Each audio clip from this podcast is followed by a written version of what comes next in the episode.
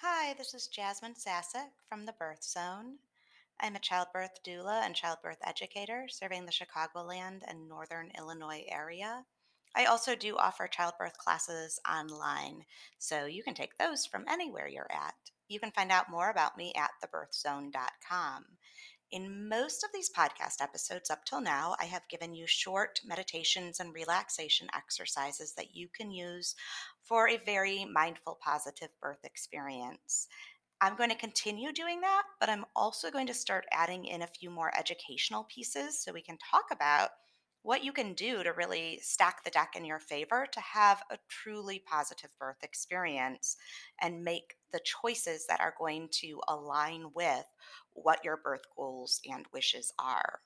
So for today, I want to focus on a blog I put up on the birth zone dot com last week.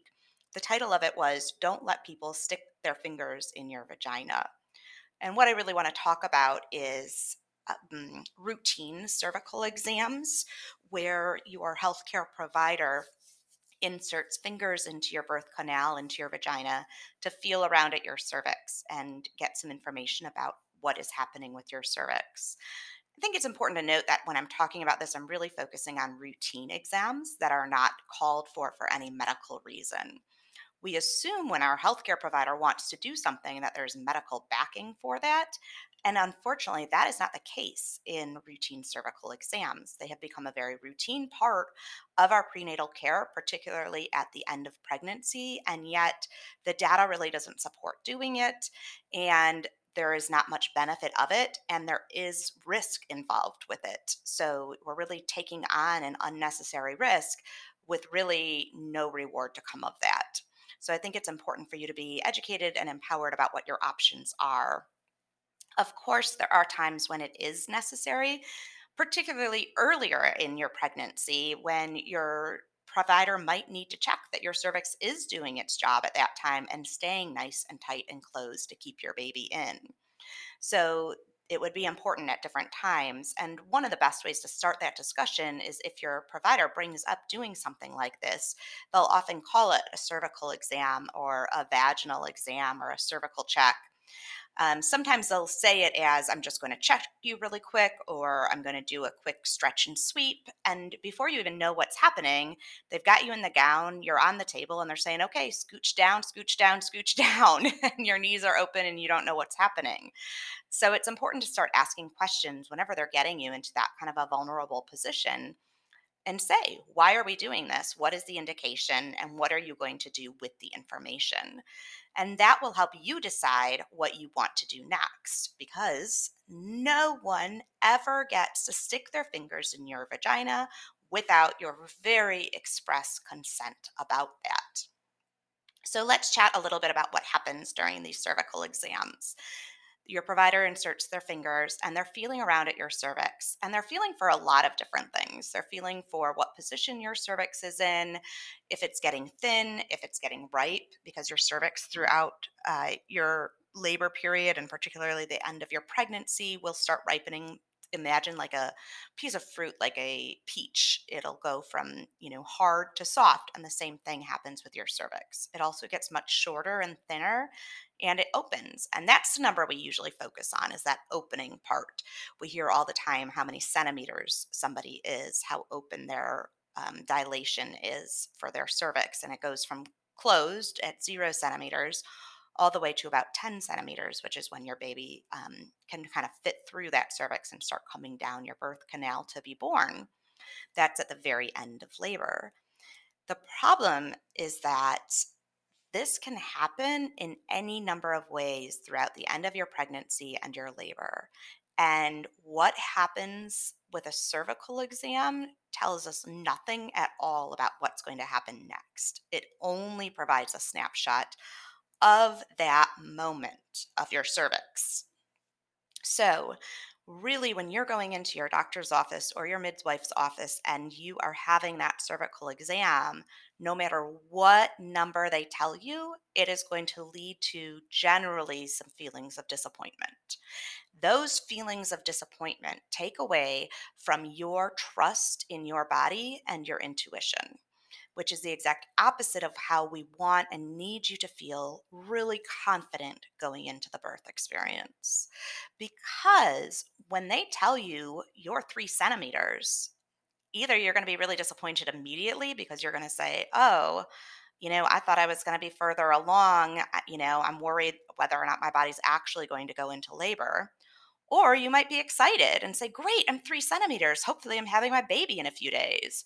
And when a few days pass or a few weeks pass and you still haven't gone into labor, you again start to doubt your body. So we want to avoid that. And it doesn't matter if they tell you three centimeters. It doesn't matter if they tell you that your cervix is totally closed. It doesn't matter if they tell you you're five or six centimeters. None of it tells us what's going to happen next. There are some people who walk around at six or seven centimeters dilated for days or even a week or two before labor begins. And again, if we're waiting for labor to start on its own, which is typically how you're going to have the easiest labor pro- possible for you, then we don't need that information until you're in labor, until you know you're feeling yourself going through labor. You're feeling those surges happening. They're taking away your breath. You're no, no longer able to dance and walk and sing and talk through those contractions. That's labor. Everything else is cervical changes happening, getting ready for labor. But you're going to be the one who knows when you are in labor. Um, and it is it is very, very common for people to walk around at one, two, three, four centimeters dilated for a long time before they actually go into labor. If you do happen to consent to that cervical exam and find out that information, please try to remember that it's all good. It's all positive. Even if that number is zero, it doesn't mean that you're not making any cervical changes. Your cervix still may be softening. It still may be ripening. It still may be thinning. It still may be shifting position. There's so many other things that could be happening. Your uterus may be toning up and you don't even feel it or know it yet. So there's so much that we hang on that one number of dilation when really it's such a broader picture than that. So I just want you to be prepared for that bigger picture issue that does come up. Um,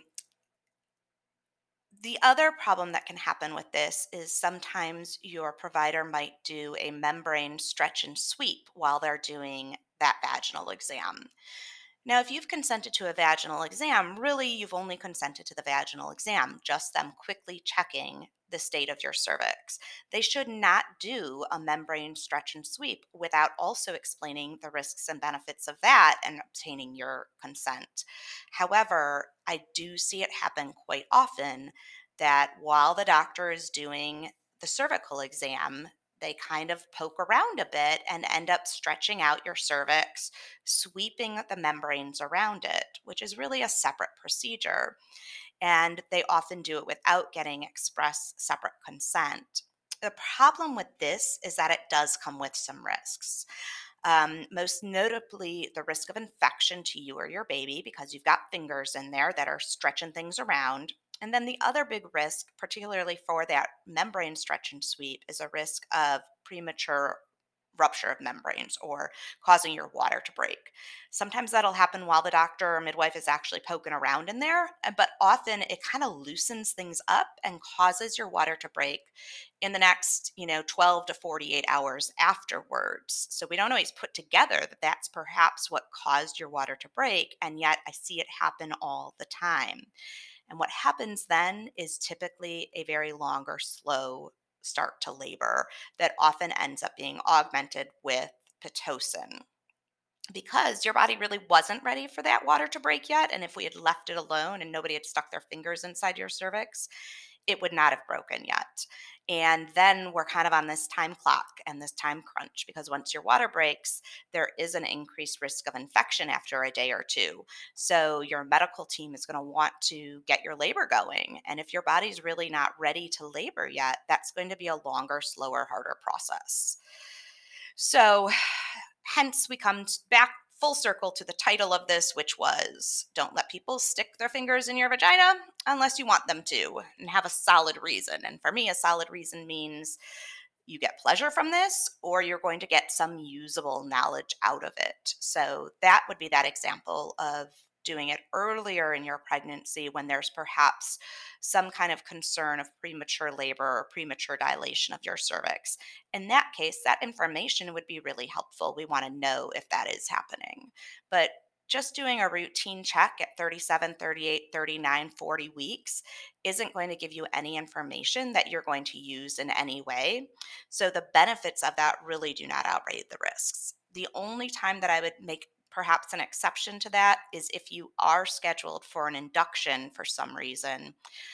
Um, there is some evidence to support that doing that membrane stretch and sweep prior to an induction can increase the successfulness of the induction. So if you know that you're scheduled for an induction and you want to increase the chances of that going well, perhaps a membrane stretch and sweep in the days leading up to that induction might make some sense for you. Um, and either way, still no judgment. Like, that's my thing. I give you unbiased, uh, non-judgmental support and education. So if you still want to get the cervical exam for whatever reason, you know, that's your choice. Some people just find it so anxiety provoking to have those conversations with their provider. They'd rather just do what the provider wants to do without having that conversation. Hey, you know, you do you. I want you to be comfortable. Um, some people really want, just are really curious about this process and what their body's doing. So in that case, do it. Just keep in mind, trying to keep that positive mindset. Try not to let this d- make you feel defeated. Um, it really does not tell us anything about your body going into labor, and the human race has evolved throughout millennia because people do go into labor when their bodies are ready. So it's going to happen for you, and the cervical check has no bearing on telling us anything about that. All right. Um, That's all I have for you today. I would love to hear more from you guys about what kind of topics you do want information about. What do you find helpful, and where are you struggling in your pregnancy and labor planning?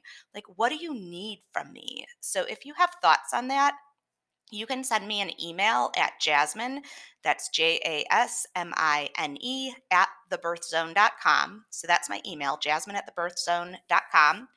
Or you can even text me. My number is eight four seven, eight seven three, nine one three three. The other thing you can do is just reach out to me through social media.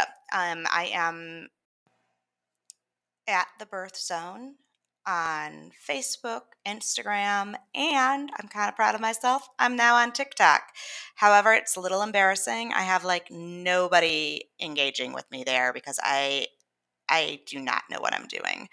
Um, so please, if you're on TikTok, find me at The Birth Zone and come give me a little bit of love there so that I don't feel quite so foolish and all alone in the TikTok world. I would really appreciate that. All right. Anyway, that's all I've got for you guys today, but I would love to hear your feedback and your thoughts, and I will get another meditation uploaded for you really soon. Take care.